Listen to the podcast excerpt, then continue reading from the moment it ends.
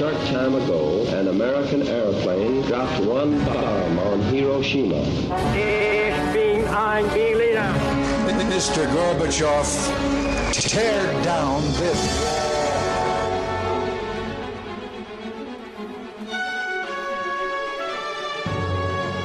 The American people, I think, is good people. They are. They have not to charge with the guilty of all the lies.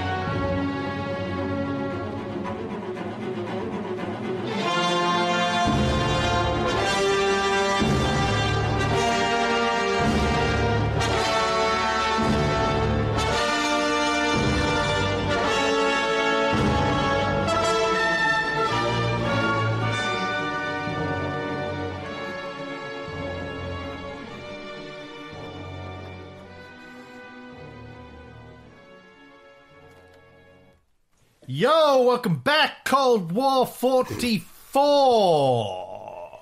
What? What? How are you, buddy? Doing okay. I'm still. I still have caffeine going through me, so I am. Let's do this. Still uh, looking forward to your two minutes of heaven with Heather at some point tonight? Well, you know, I'm not gonna lie. It's gonna be two minutes of heaven for me. For her, I don't. I don't know. I'm not sure I care. Anyway, anyway, as as we were saying last time, the um, the United States military was pressing FDR to get some inf- to get some uh, agreements out of Stalin. They wanted the uh, Eisenhower to be able to talk to the. Uh, uh, Soviet command. They wanted the lower ranks to be able to talk to each other, like maybe the people in the Medi- the British in the Mediterranean uh, versus the Soviets in the Balkans. Sometimes they get a yes, sometimes they get a no, but what they always get is we have to ask Marshal Stalin first. They were able to get an agreement on the bomb line, the uh, the uh, the the, the um, limitations of bombing, so no one else gets killed by friendly fire, which, as Cam said last time, leads directly to the fucked upness that is the bombing of Dresden. Yeah, and, and the bombing of Dresden is something, I don't know how aware people are of this just in general. It doesn't get the amount of uh, sort of media attention, I think, that Hiroshima and Nagasaki get. Uh, usually on the Right. anniversary of Hiroshima, we, it sort of hits the media. There's a lot of Yeah, talk about it. deal. I'm not sure the anniversary of Dresden uh, gets the same amount of attention. I certainly didn't see it come up this year on the anniversary, which was just uh, a couple of months ago. Um, but it it it was pretty brutal, and um, we we should talk about it and uh, get into some of the details. Just I guess to put into perspective what the Allies were doing, the Western Allies at the end of World War Two. Yeah. We hear a lot about atrocities. We hear about the Japanese atrocities a lot. We hear about Nazi atrocities. We hear about the Red Army atrocities. You don't hear a lot about the Western Allies atrocities. And this is definitely up there and is still uh, today considered a war crime by a lot of historians, academics, and scholars and legal thinkers around the world. Yeah, so as the um as the Americans and the Russians are trying to determine what's going to be the bomb line, what's the definition, where's it going to be, like you said on the last show, the Americans are starting to get panicked because there are several important industrial uh, targets that they want to go after. They want to go after certain refineries to lower the uh, Germany's ability to produce military goods. So they so they have this um, worked out, but again, they don't know where they can bomb because they can't get the freaking Russians to agree to anything. Finally, Stalin steps in. They come up with the line: Dresden is back on the list, along with uh, Vienna, Leipzig, Zagreb, and so they they know that they're going to move forward on this now. And again, they're trying to help the Soviet army move forward. Um, more quickly by bombing the, the German resistance that's going to be in front of them.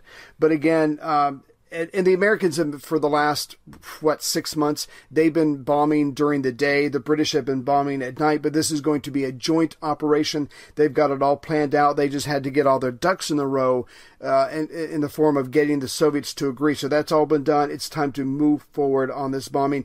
And and good or bad, however you want to look at it. So far, Dresden has has escaped bombing, certainly any kind of massive bombing. There's a rumor there that Churchill's aunt lives or lived there or whatever. So supposedly this area was safe, but as we're going to find out, and as the uh, people in Dresden's going to find out, this is not true. So the Americans have finally got everything into place, and it's time for them to move forward. And as we said on the last episode, they have several different reasons. Some um, out there and in, in, in the open, and some of them behind the scenes reasons of why Dresden needs to be bombed Yeah, or why the- they needed to be bombed. The Dresdeners had uh, a rumor that Churchill's aunt had once lived there. That's why it wasn't being bombed. Um, there was also a British soldier who was a prisoner of war in Dresden who said that the people of Dresden had believed that as long as the Luftwaffe didn't bomb Oxford, Dresden would be spared. Uh, yeah, But of didn't work that course, neither of those neither of those rumors turned out to be true. On the contrary, as you said at the end of the last episode, Churchill was actually eager to bomb the fuck out of everything because, in part, he wanted to demonstrate to the Russians the capabilities of Bomber Command. Uh, there was actually a memo issued to the Royal Air Force pilots prior to the attack on Dresden, which read Intentions of the attack are to hit the enemy where it will feel it most behind an already partially collapsed front, to prevent the use of the city in the way of further advance, and incidentally to show the Russians when they arrive what Bomber Command can do. So this So isn't one real enemy, one potential enemy. yeah, this isn't, you know, lefty uh, theory here that they wanted to show the Russians what they could do. This was actually contained within memos to the Air Force pilots before the attack. Damn. Now there was, and I looked for it and I couldn't find it, but there was this um, well written speech because it came from Churchill, very short speech that he gave to FDR a year or two ago, and he was basically saying, you know, war is total.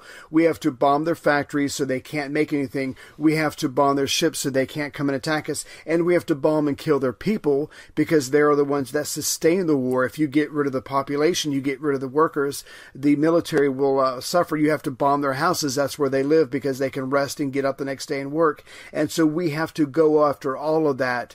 Uh, I can't remember if he was actually putting any kind of judgment on it. And again, I can't find the speech, but he was basically saying it has to be total war because you have to wipe out their ability to make war, which is wiping out the workers, the civilians, and where they live and rest at night. And this is uh, a prime example of that. And that's what we refer today as terrorism. Good point. Well, we've touched on But this before, I'm sure, in this show or the Bullshit Filter show.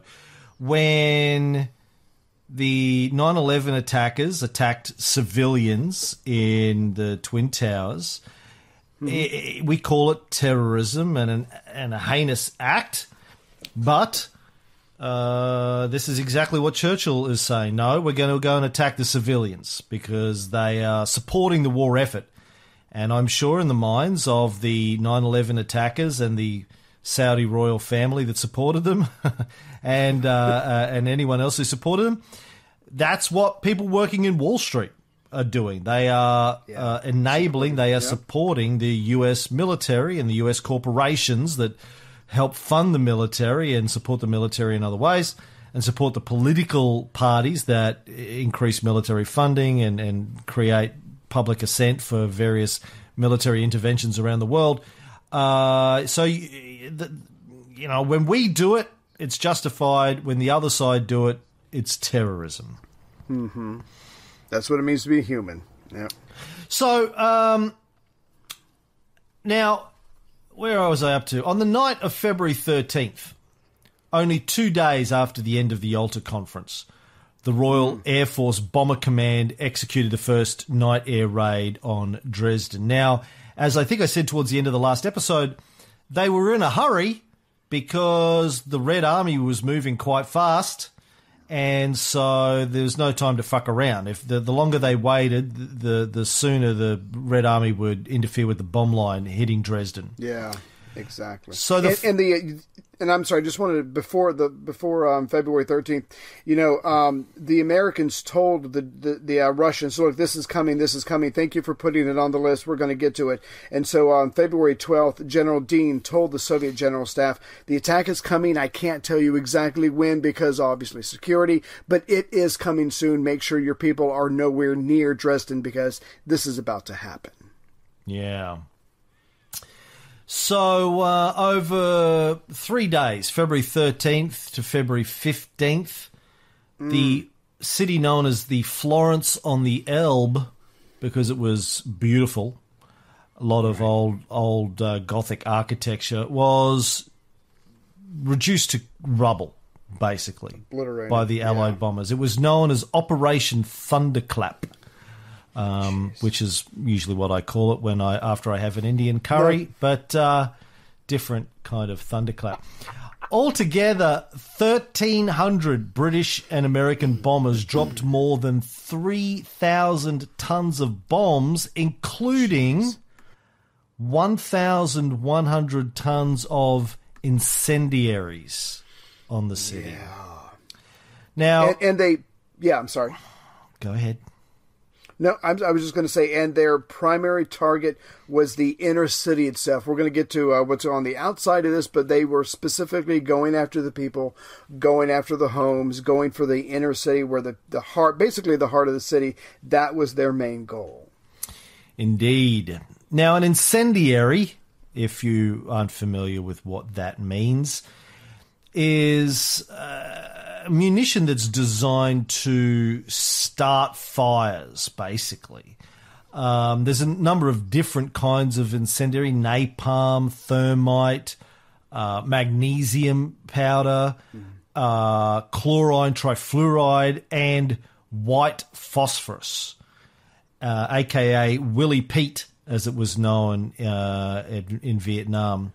Uh, and, and in this case, they were dropping white phosphorus. Now, white phosphorus is horrible.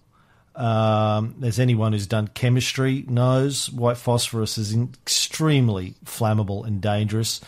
Um, according to the British soldier who was a POW in Dresden at the time, he wrote in his memoirs later.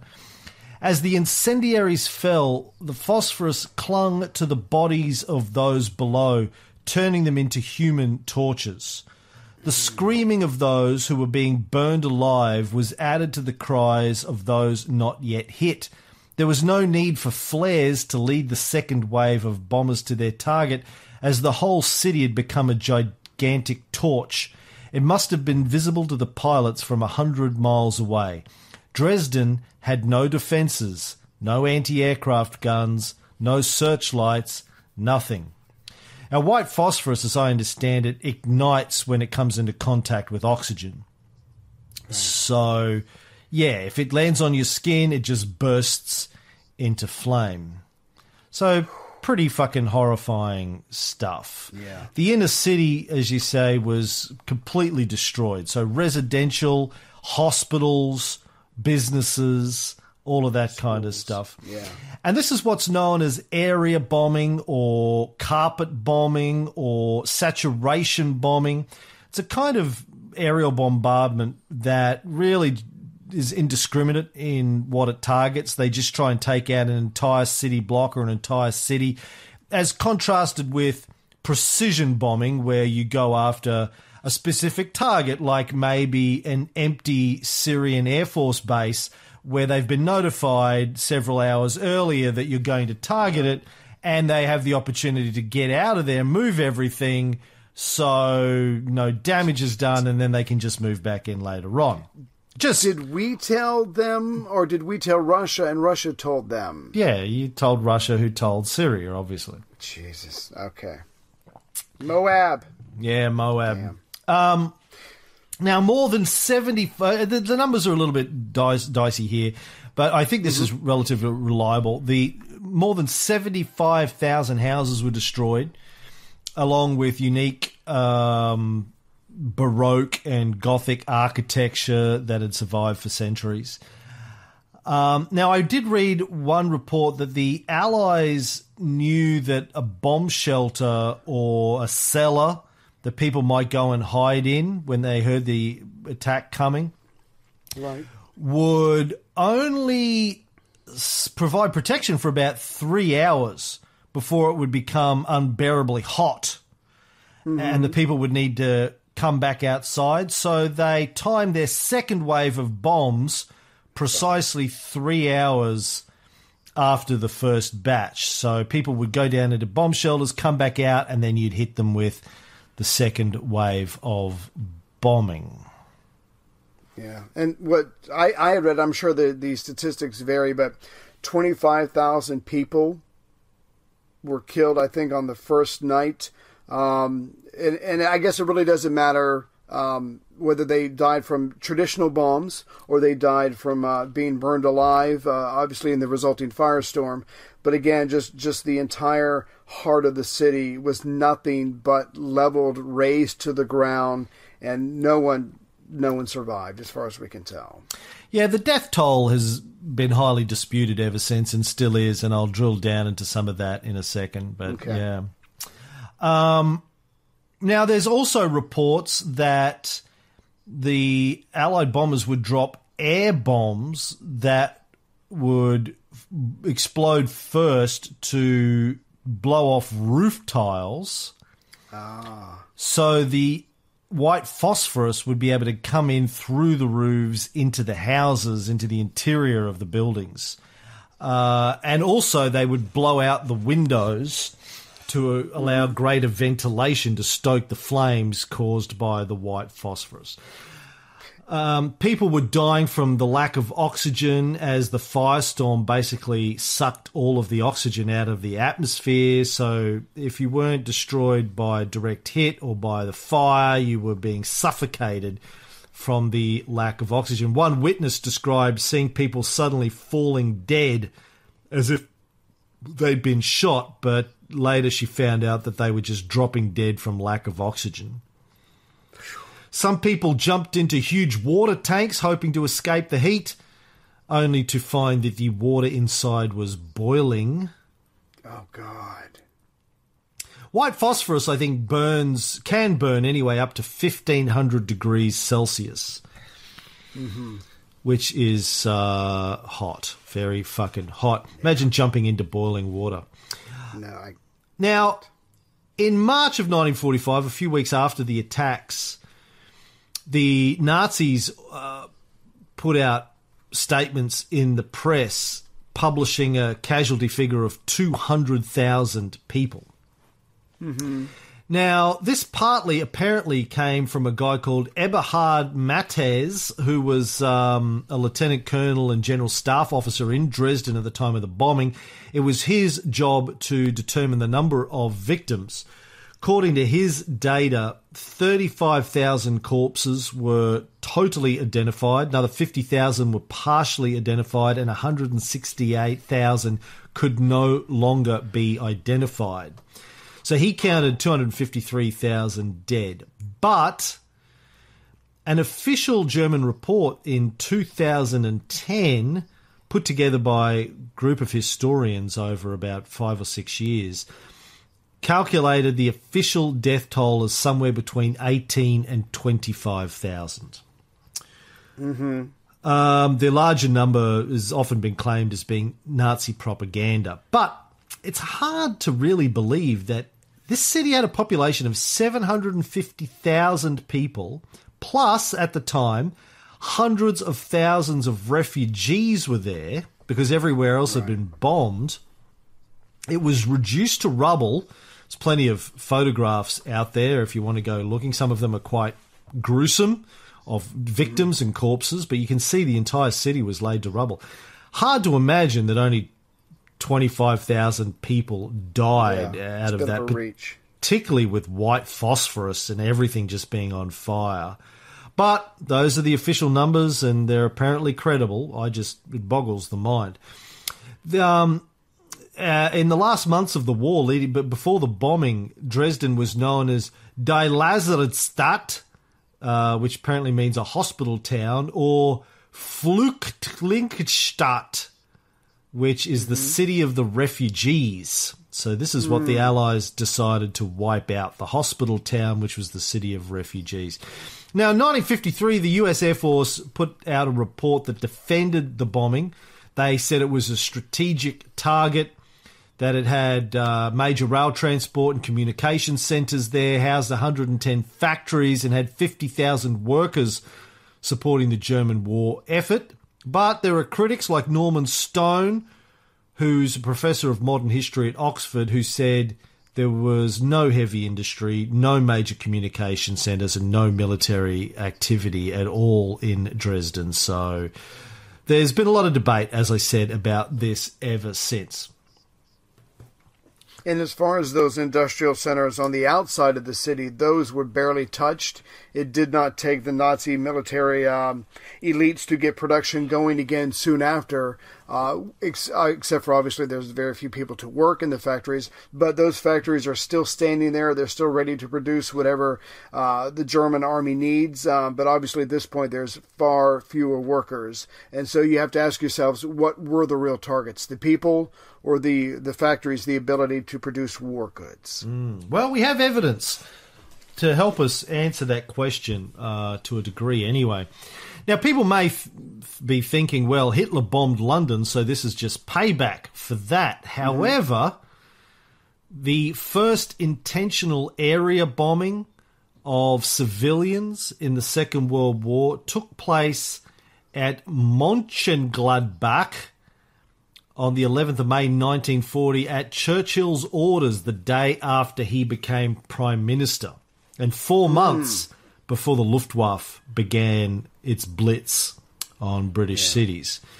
now, r- r- just throwing it out real quick. Um, during the Battle of Britain, the very first um, civilian bombing was a mistake. Uh, two pilots uh, messed up where they were supposed to go, so they just dropped their bombs and turned around, and that's when kind of it got started. Um, going a lot larger than that, obviously. But you're right. Churchill was the first to one because he was trying to wreak havoc, create terror for the Germans to let them know that they were not completely safe, that Hitler was not the perfect leader, that they were vulnerable too. But yeah, so Churchill did it then. He's certainly um, okay with it now, and the results are just, for, for obviously for everybody, not just one side, but the results are just ghastly. Uh, Hitler's first cruise missile, the V 1, was named Vergeltungswaffe. Do you know what that Which means? means, believe it or not, no. vengeance. And apparently, he named it that because of the area bombing that Churchill had carried out in May of 1940. It was their vengeance bomb. Uh, now, as you said, uh, the outlying industrial areas of Dresden weren't even really destroyed, so the Nazis were able to restore military production there quite quickly. Now, two weeks after the bombing, Sir Arthur Harris, aka Bomber Harris, as he's best known to history, the head of the RAF's Bomber Command, had gone to dinner at Churchill's country residence, Chequers.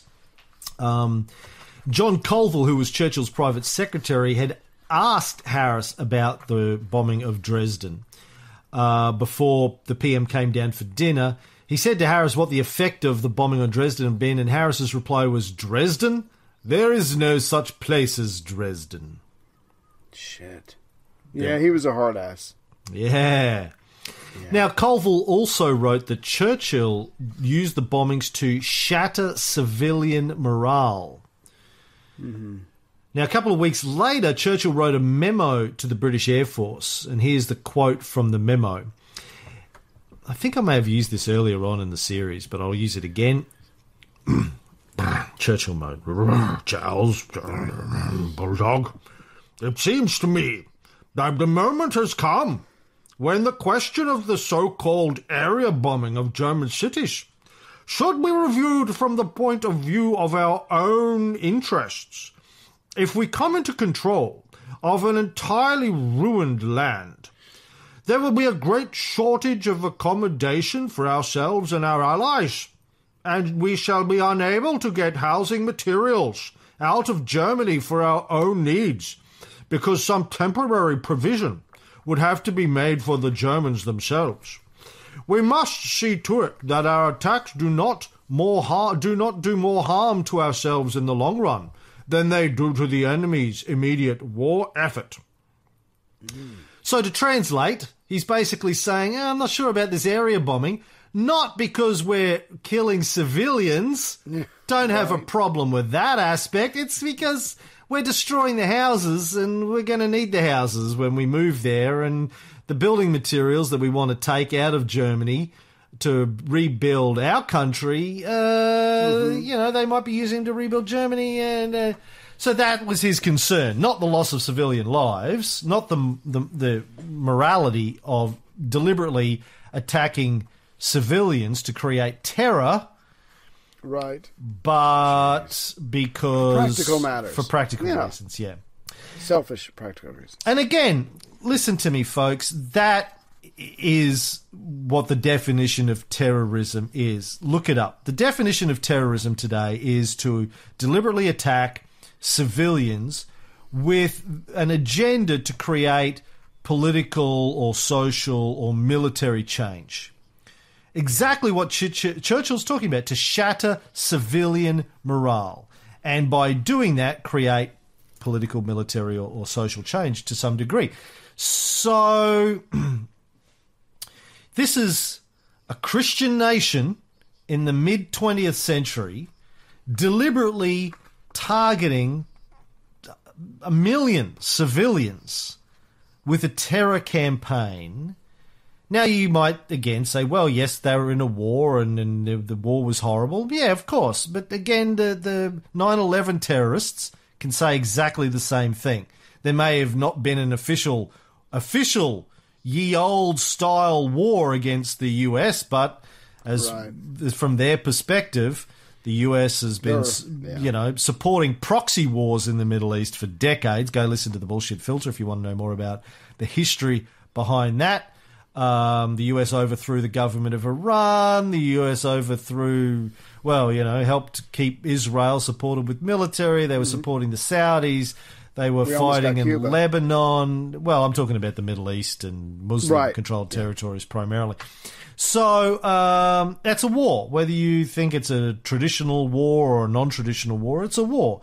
So it, it, it, it's it's a bit difficult to criticize one group for targeting civilians when your own countries have a long track record of targeting civilians. Now, you might be able to say, well, yes, but the Geneva Convention wasn't signed until 1949 that made it illegal under international law to deliberately target civilians.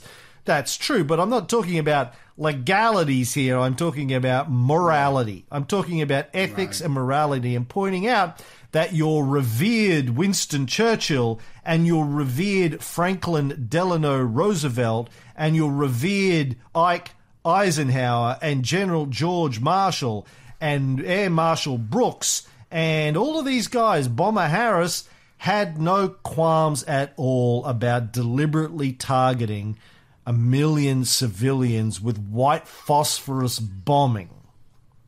Yeah. And he- here's the great ironic part of that. So the bombing takes place in mid February.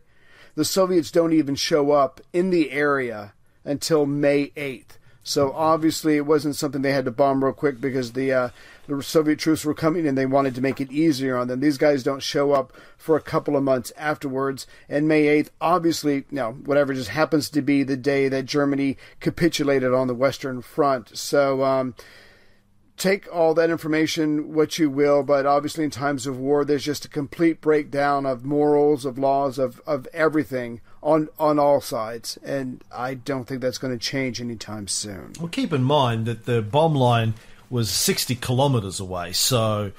Uh, you know, it, it was the Red Army was marching into enemy controlled enemy territory and enemy controlled territory, so it obviously took them quite a while to get that sixty kilometers. And by the way, no hurry to get to Dresden when it has had the shit fucking bombed out of it. Yeah. No, no point in What? being there in the first place, really.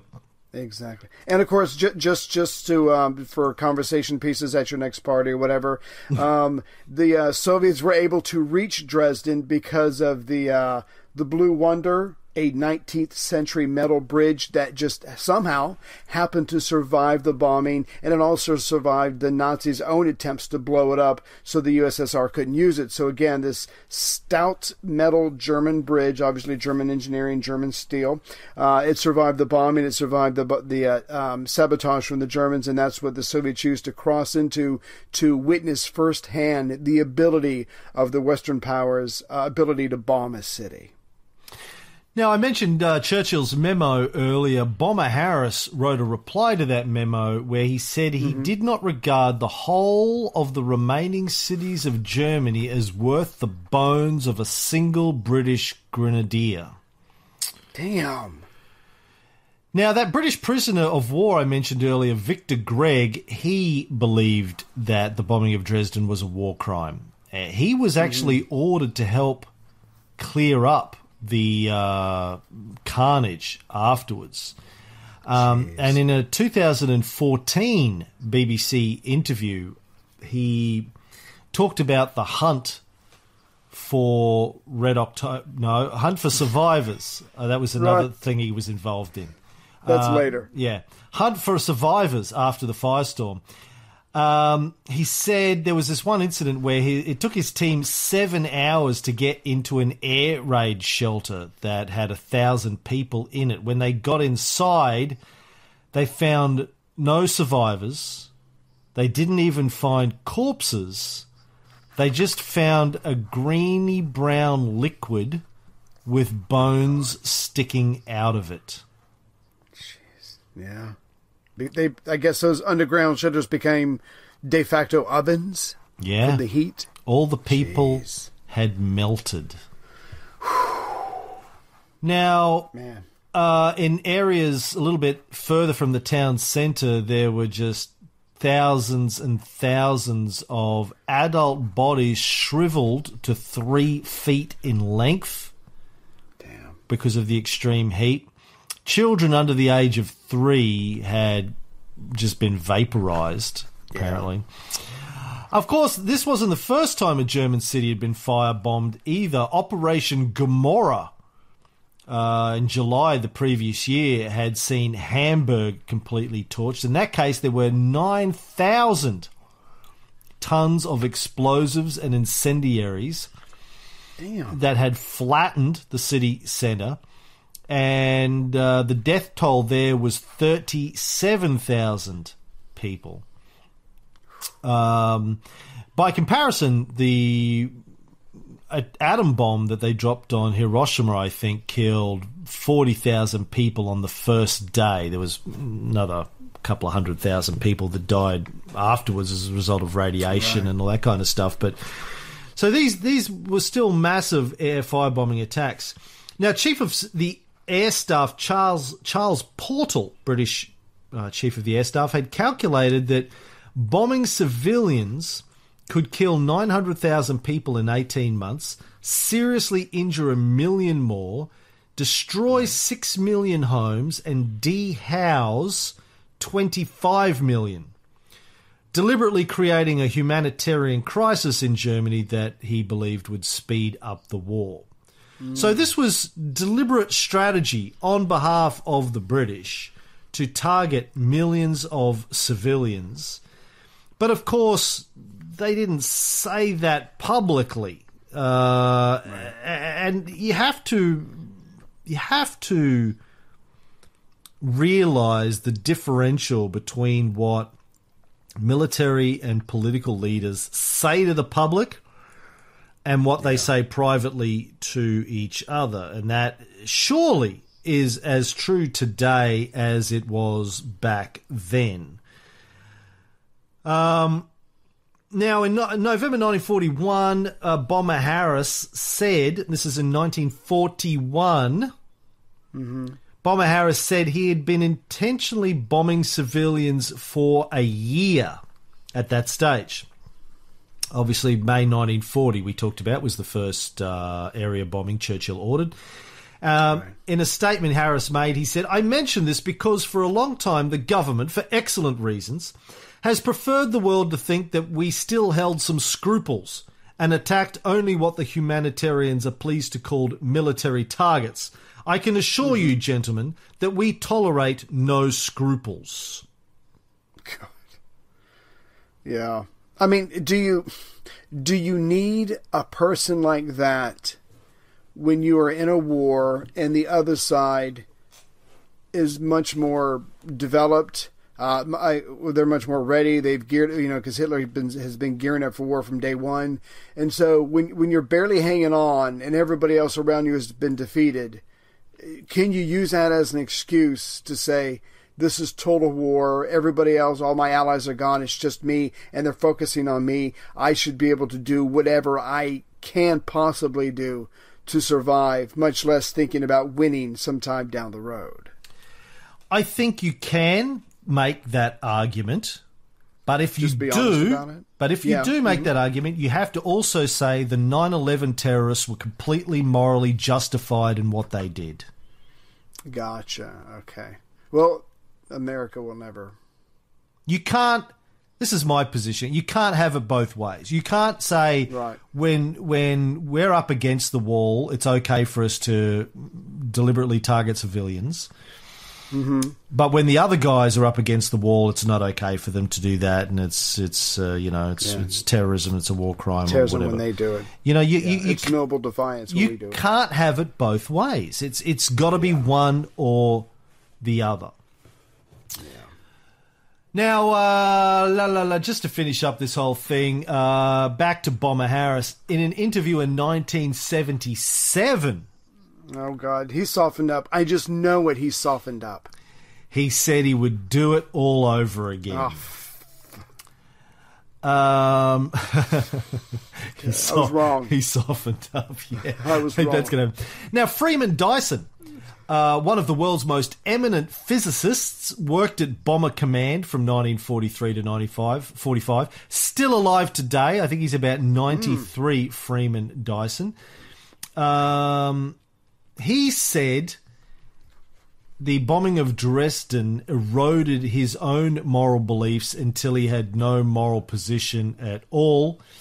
He was going to write about it, but then found that another prisoner of war who was in Dresden at the time of the bombing wrote about it, and that was Kurt Vonnegut, American novelist. Like uh, Victor Gregg, I mentioned earlier, Vonnegut was a POW in Dresden the night of the bombing. And of course, quite famously, he wrote a book about it, Slaughterhouse Five, which I read a couple of years ago on the recommendation of Tony Coniston, and uh, fascinating, fucking amazing, amazing, amazing book. Deserves all of the hype that surrounds it. He claimed that he that only one person in the world derived any benefit from the bombing of Dresden, and that was him because he wrote a famous book about it, and it paid him two or three ah. dollars for every person killed. jeez. Vonnegut Oh wow. Again, he was there, believed that the death toll was higher than Hiroshima and Nagasaki. Another guy who was a prisoner with Vonnegut, Gifford B. Doxey, who later became a professor of history at Ohio University, agreed with Vonnegut on the size of the death toll. Um, and uh, yeah, this gets back to this debate about how many people really died in the official numbers and all of that. These guys were there, but of course, you know, they, they weren't walking around doing a mathematical, statistical analysis of how many people died, but that was their impression. Now, of course, Germany's bombing, bombing of British cities was equally abhorrent. Uh, Germany dropped 35,000 tons of bombs on Britain uh, between 1940 and 1941, killing uh, around about 39,000 people. The UK and the USA dropped a combined 1.9 million tons of bombs on Germany over seven years. Wow. So, Staggering. I guess the question is should Churchill, Roosevelt, and Bomber Harris have been tried at Nuremberg for war crimes? And again, a lot of historians and academics uh, around the world, including in the US, the UK, and Germany, believe that is the case. They shouldn't have gotten off scot free. Um, what do you think? Jeez, uh, that's. I mean, yeah, I mean, you're just in a total war, and uh, the the the winning side doesn't get tried. That's what it, I, that, that's what it comes down to. You win. It's not. It's not a question. It's not an option. You're writing the rules. which they did, and the Geneva Convention in 1949, um, based on the the previous uh, conventions that we had, but the Geneva Convention specifically made it illegal under international law to target civilians during war. Of course, it still happens. And very little gets done about it, um, Yeah. but uh, at least technically At least it's on the books. it's on the books. Yeah. What hap- What happens if your president bombs a m- semi-military target of a country you are technically not at war with, and he doesn't ask Congress? Yeah. well, I guess we'll find out. Yeah. I guess we'll find out. Um, of course, what happens today is whenever civilians are killed, whichever side killed them just says, oh, they were using them as civilian shields.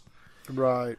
And everyone goes, oh, okay. I mean, how do you disprove that? Well, the UN will go in and do an investigation, but that'll take three years. And by that stage, everyone's moved on. No one just cares anymore. So, Yeah. Hmm. Are we done with Dresden? yes, we are trying to rush done with Dresden. Okay.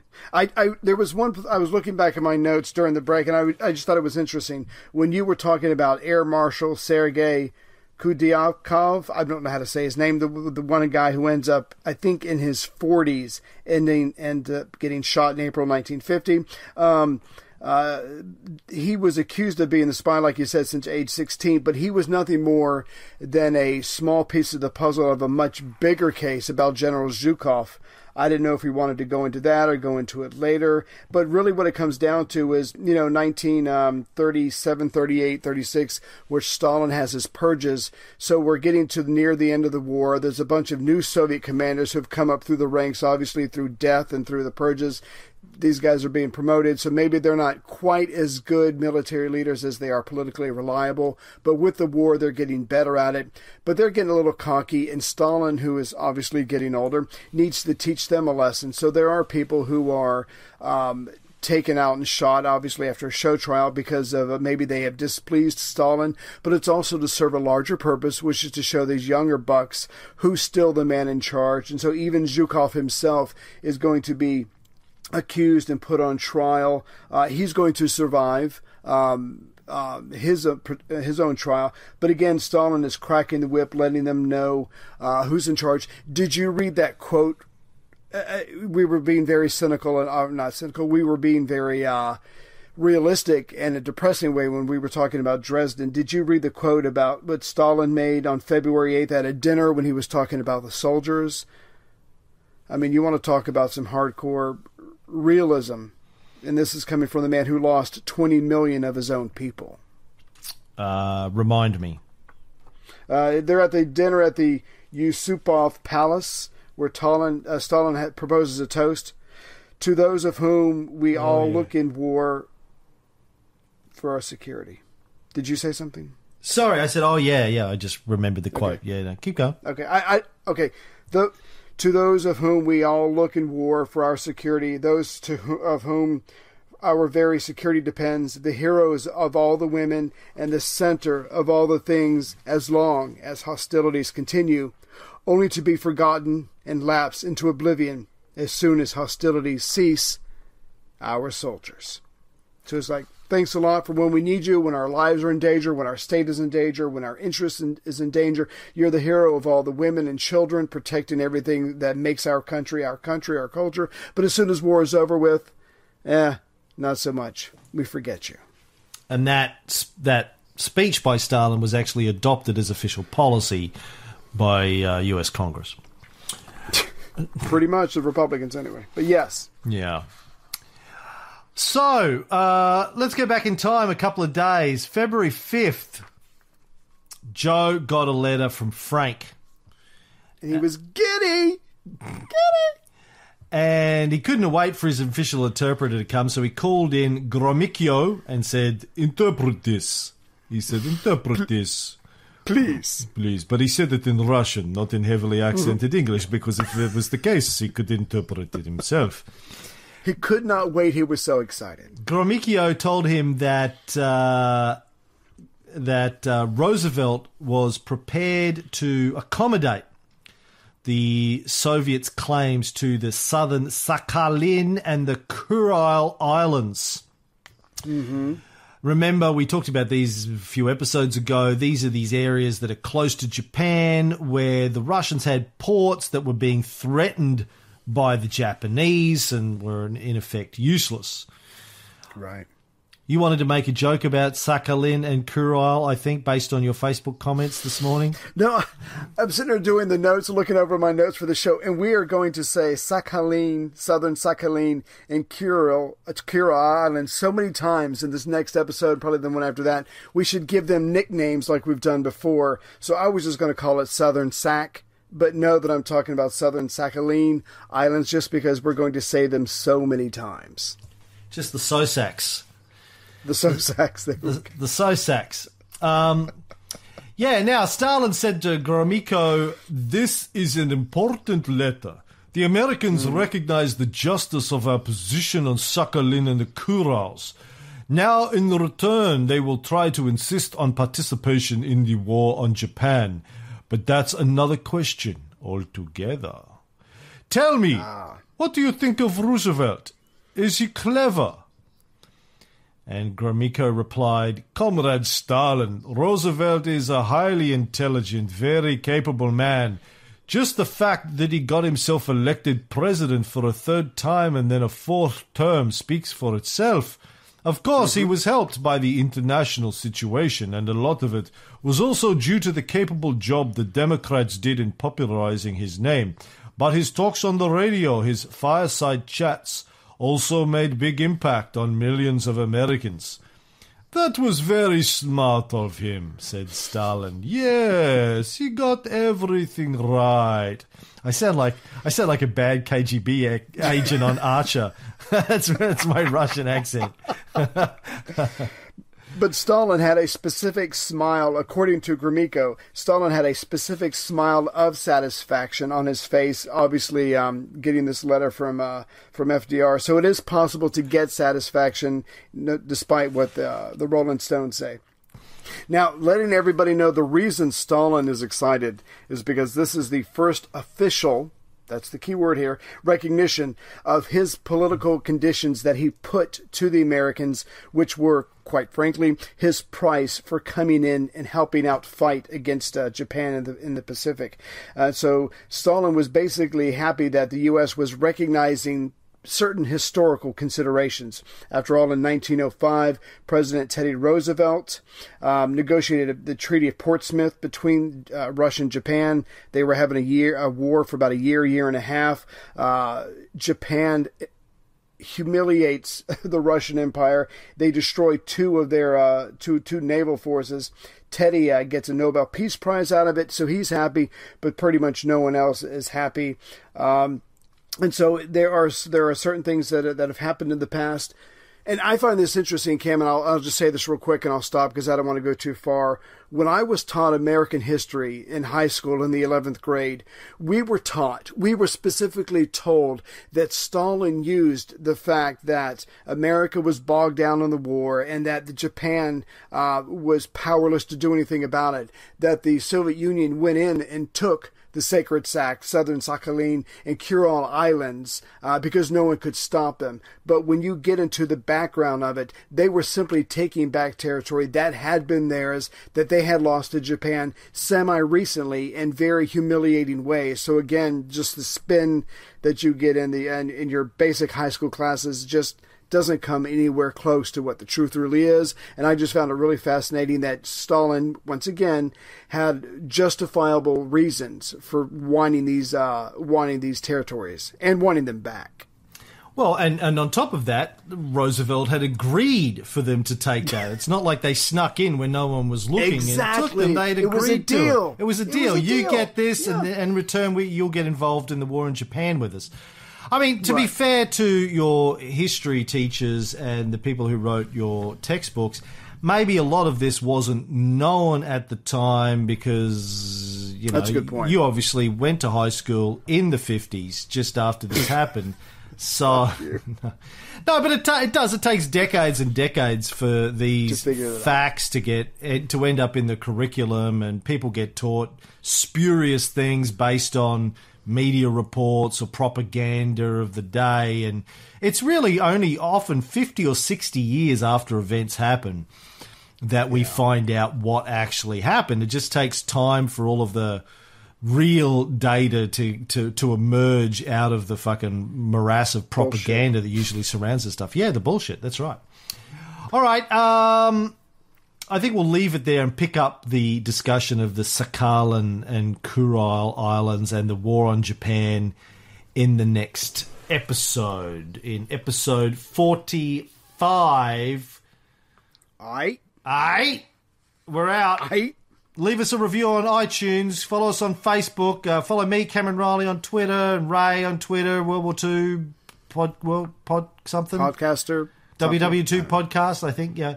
Uh, send us emails. Leave us comments. Uh, tell your friends. Love us. Lo- yeah, just love us. That's all we wanted to say.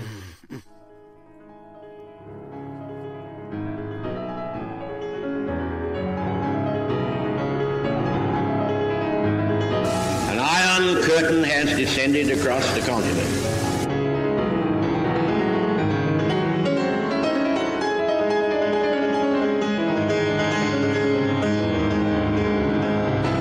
Soviet military buildup on the island of Cuba. The purpose of these bases can be none other than to provide a nuclear strike capability against the Western Hemisphere.